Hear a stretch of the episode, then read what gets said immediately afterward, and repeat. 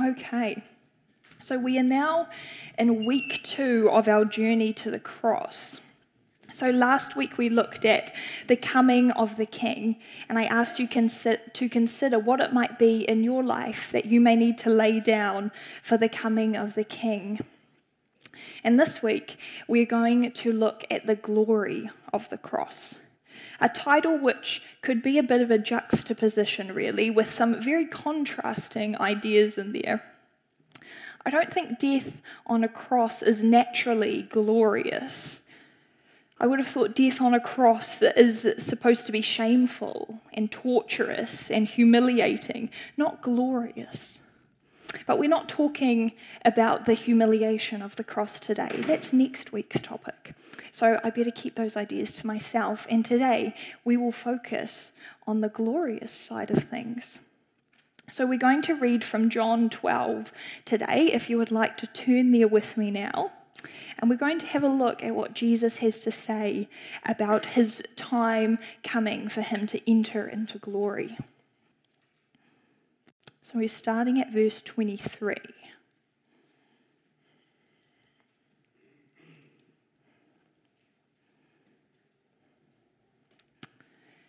It says, Jesus replied, Now the time has come for the Son of Man to enter into his glory. I tell you the truth. Unless a kernel of wheat is planted in the soil and dies, it remains alone. But its death will produce many new kernels, a plentiful harvest of new lives. Those who love their life in this world will lose it. Those who care nothing for their life in this world will keep it for eternity. And anyone who wants to serve me must follow me, because my servants must be where I am, and the Father will honor anyone who serves me. Now my soul is deeply troubled. Should I pray, Father, save me from this hour? But this is the very reason I came. Father, bring glory to your name. Then a voice spoke from heaven, saying, I have already brought glory to my name, and I will do so again. When the crowd heard the voice, some thought it was thunder, whilst others declared it was an angel that had spoken to them. Then Jesus told them, The voice was for your benefit, not mine. The time for judging this world has come, when Satan, the ruler of this world, will be cast out. And when I am lifted up from the earth, I will draw everyone to myself. He said this to indicate how he was going to die. As we recognized last week, the journey to the cross is not a journey that can be summed up in just the literal steps that Jesus walked towards the cross. The journey to the cross is a whole lot broader than that. It has a whole lot more detail to it than that. The journey to the cross, it began at the beginning, and the journey to the cross for us today, it still continues as we find ourselves again and again coming to the feet of Jesus. And so when Jesus says, Now the time has come for the Son of Man to enter into his glory, the time he's speaking of is not quite literally like in that moment. It's more like he's announcing it has come, but it's not happening just yet, kind of thing. It's like he's announcing it's the beginning of the end, but there's still some more to come. The journey is happening to now. He will be entering into glory henceforth, but there's still a process to go through before he gets there. And I just wonder what the disciples thought of this quite bold announcement. Jesus had never told his followers exactly what the hour would entail. But a couple of times in the Gospel of John, the author mentions it, and his mentioning of it has always been a little bit ominous. Ominous. Both of the times John mentions it, Jesus is about to be pounced on or seized by Roman officials, but he always writes, They did not seize him, they did not arrest him because his hour had not yet come. So, for the disciples hearing Jesus' announcement that day, where he tells them, My hour is upon us, what do you think they make of it? Do you think they would rejoice maybe in ignorance, not really knowing what the hour means. And so they just celebrate there's going to be coming glorification. Or would their feeling have been foreboding, knowing that the hour could actually be something as torturous as what it was? And in that case, would they wonder why Jesus is talking about it being glorious in the same sentence? Surely the hour and the glory can't coexist at the same time. And Jesus, he's really good at this, really good at preempting what the crowds are thinking. And without skipping a beat, he follows straight into this little parable, which should hopefully clear up their questions. He says, I tell you the truth, unless a kernel of wheat is planted in the soil and dies, it remains alone. But its death will produce many new kernels, a plentiful harvest of new lives. Now, I must be honest, when I read that the first time, I was like, what the hang is he talking about? So I had to go through it bit by bit, which I'll do now to make it make sense to me. So, this is the truth, Jesus says. The kernel of wheat, also known as a seed, is what a wheat plant grows from.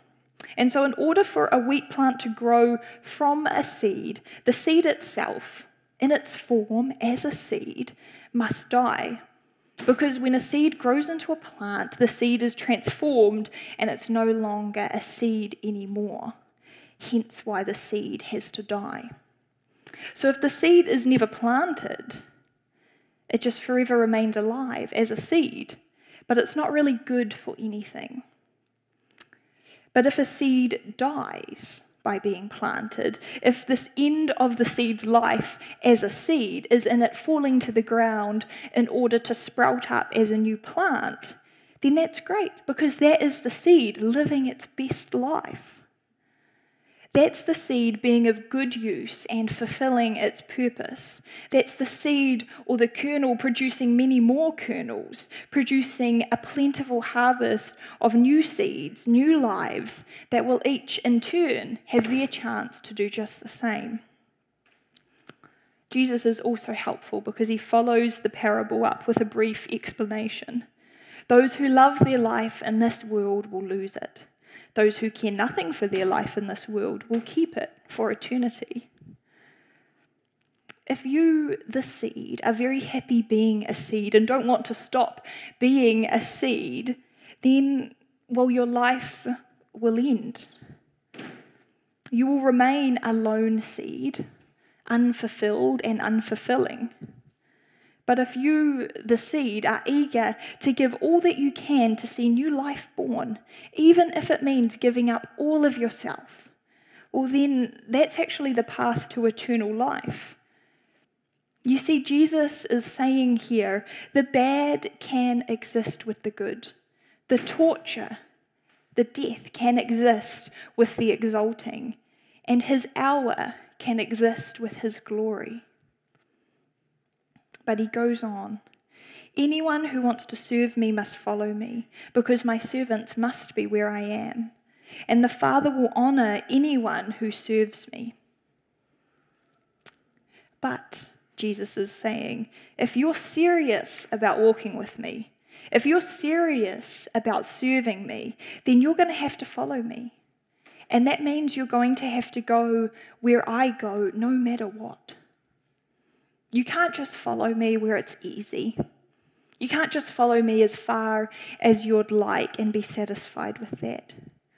If you want to follow me, if you want to serve me, you must follow me all the way. No restrictions, no limits, just all in, all the way.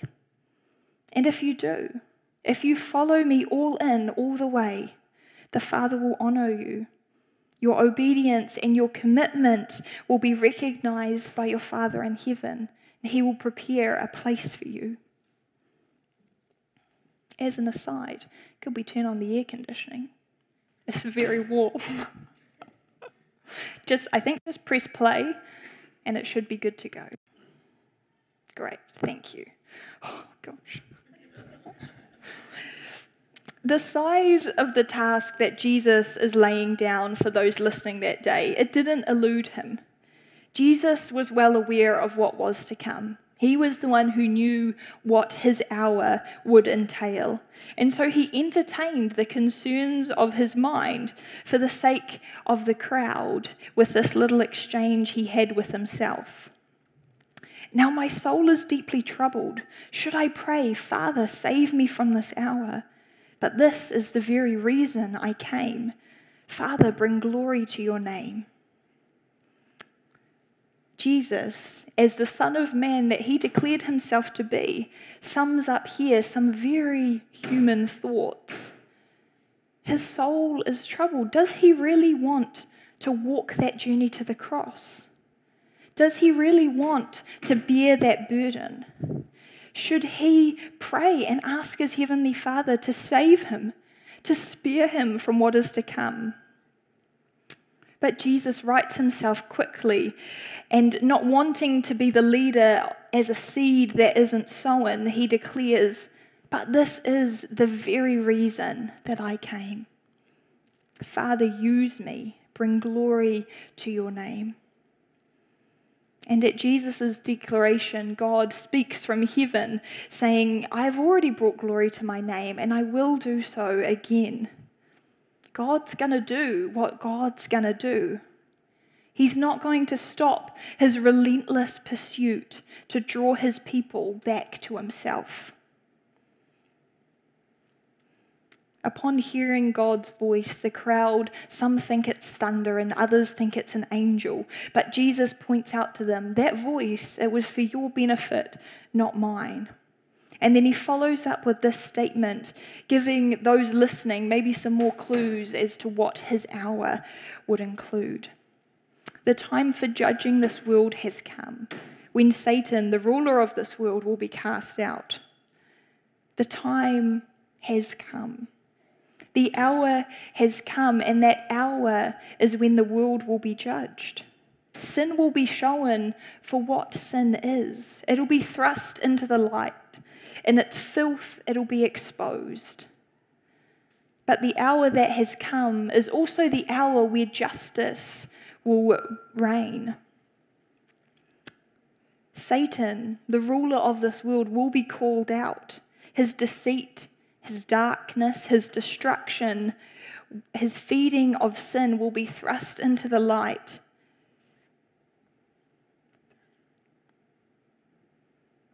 and justice will be done. I found. And as justice reigns, the Son of Man will be glorified. The light defeating darkness, the life defeating death, the ruler of heaven calls back his people in the world. And as Jesus says in verse 32, when I am lifted up from the earth, I will draw everyone to myself like I said, God's going to do what God's going to do, and He will not stop His re- relentless pursuit to call back those that He loves. And this is Jesus' role in the hour that He will be lifted up from the earth, that He will draw everyone to Himself. And in verse 33, it says, He said this to indicate how He was going to die. Jesus' role in the hour is a big one. It's a showstopper. This final verse makes us think gosh, no wonder he was wanting to ask God to take this from him. Jesus has to play the role of the exposer, the one who brings light to all that will be judged. All the sin and all the filth, Jesus will see it and bear it. But Jesus also gets to play the role of the justice bringer, the one who will call out the deceit, call out the darkness, call out the destruction of Satan, the ruler of this world, and cast him out. And Jesus will be the one who is glorified. Jesus is the light. Jesus is the life. Jesus is the ruler of heaven, calling God's people back to himself being lifted up and drawing them to himself. It's a big role, but the one who was born to do it was Jesus. Jesus connects himself back to the parable that he told earlier about the kernel of wheat which dies when it falls to the ground and is planted.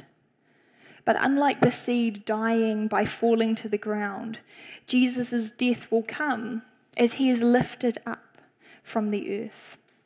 And this is the first really explicit nod to how Jesus would die, towards his crucifixion, that it will come. But like the seed that dies in the ground and produces a good crop, Jesus' death on the cross, Jesus' lifting up, will raise others up as he draws everyone to himself. You see, the bad can exist with the good. The torture, the death can exist with the exalting. Jesus' hour can exist with Jesus' glory.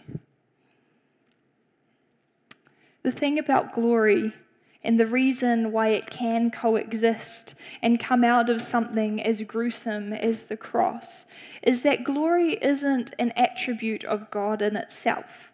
Glory isn't a characteristic of God. Rather, glory comes from the magnification of the things that are characteristics of God.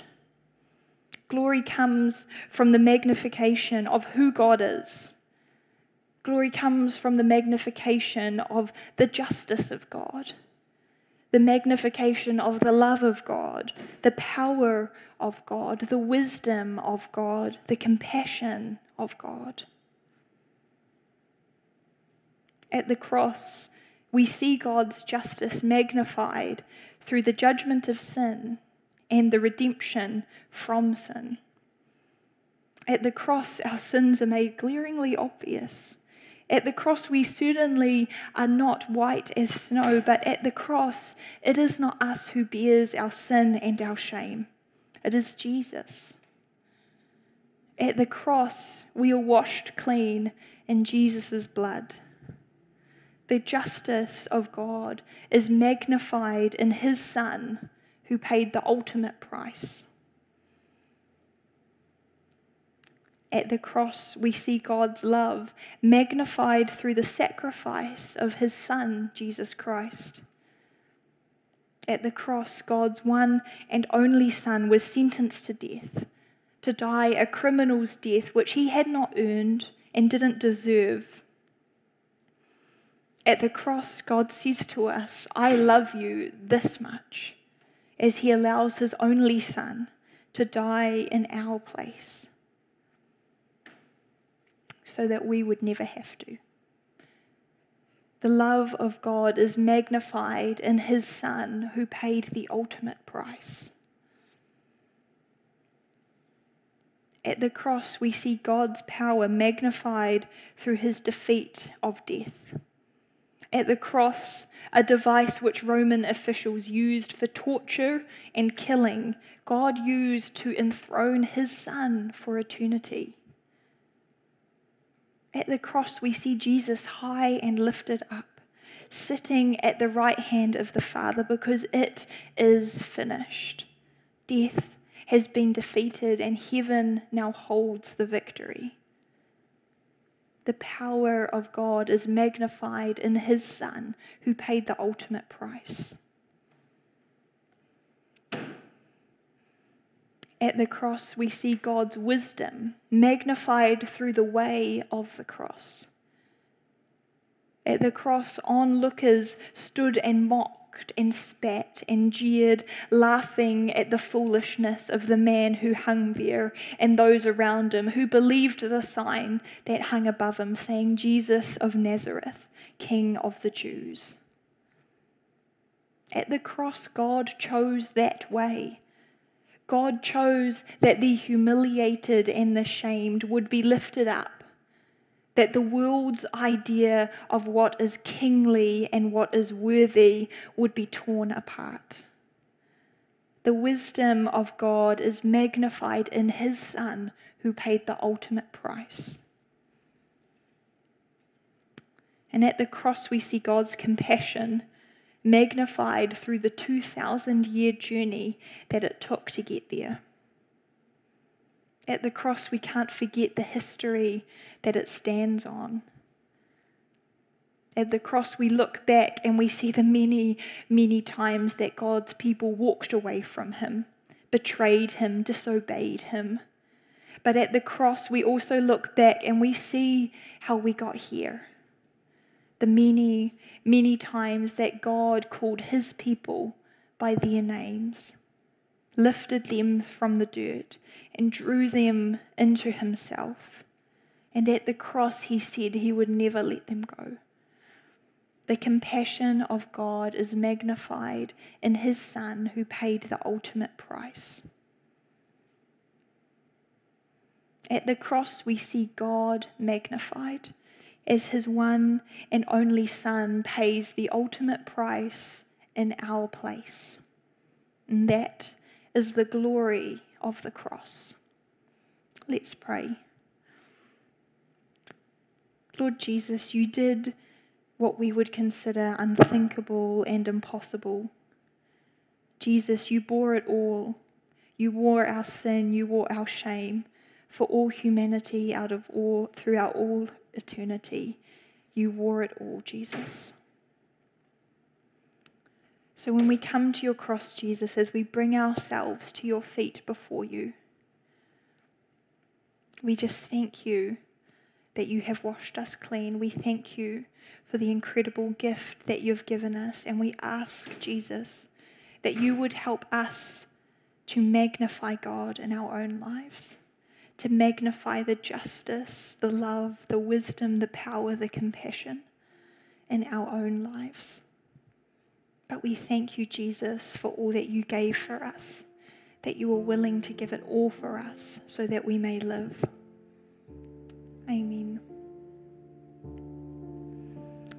We gathered here today fairly freely, considering that most of the world and a lot of our country are unable to do that.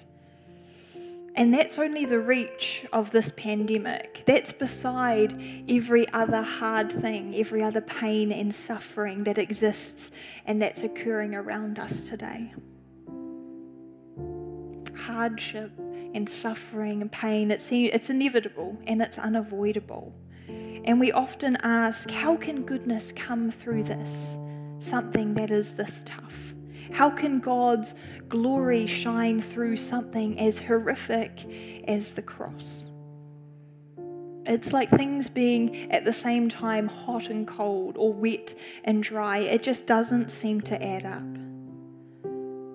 But the journey to the cross paints a picture of a different path, a countercultural path, a path where, yes, glory and suffering, they can coexist and they can magnify each other. The journey to the cross shows us that this path is the way of the cross, where Jesus is exalted in his death and draws everyone to himself. So, how do we respond to this? This is what Jesus said. Unless a kernel of wheat is planted in the soil and dies, it remains alone. But its death will produce many new kernels, a plentiful harvest of new lives. Those who love their life in this world will lose it, but those who care nothing for their, this, their life in this world will keep it for eternity. Anyone who wants to serve me must follow me, because my servants must be where I am and the Father will honor anyone who serves me.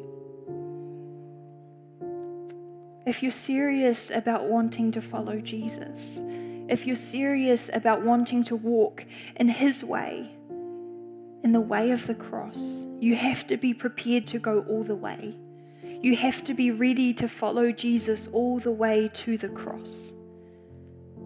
And no, this certainly isn't a light task or an easy journey but it's a journey in which you'll see God's justice, love, power, wisdom, and compassion magnified in and through your life. How are you going on your journey? Maybe you're stuck somewhere along the way. Maybe you haven't even begun yet, or maybe there's an obstacle you keep coming up against. We're going to take a few minutes now, just while the band plays quietly, to ask the Holy Spirit to reveal to us what is it that might be catching you out? What is it that's preventing you from continuing on from moving forward? If you feel comfortable, you might want to share that with the person next to you. You might want to pray for one another, for encouragement, for the Holy Spirit's empowering. As always, you're always welcome to come up to the front and receive prayer or to talk with me or with an elder if you'd like to. But just take some time now, consider where you're at. Ask the Holy Spirit to help you in your considerations, to guide you, and then ask for His strength, ask for His empowering, ask for prayer if you need it.